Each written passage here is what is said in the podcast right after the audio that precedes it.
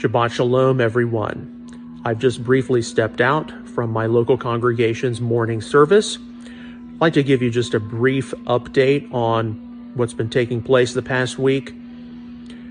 I certainly had some of my ministry plans adjusted. The Lord didn't use drama, but used a few circumstances to communicate to me how, well, you've planned this, but I need you to do that. And I just ask that you'll keep me in your prayers as I now implement what the Lord has communicated.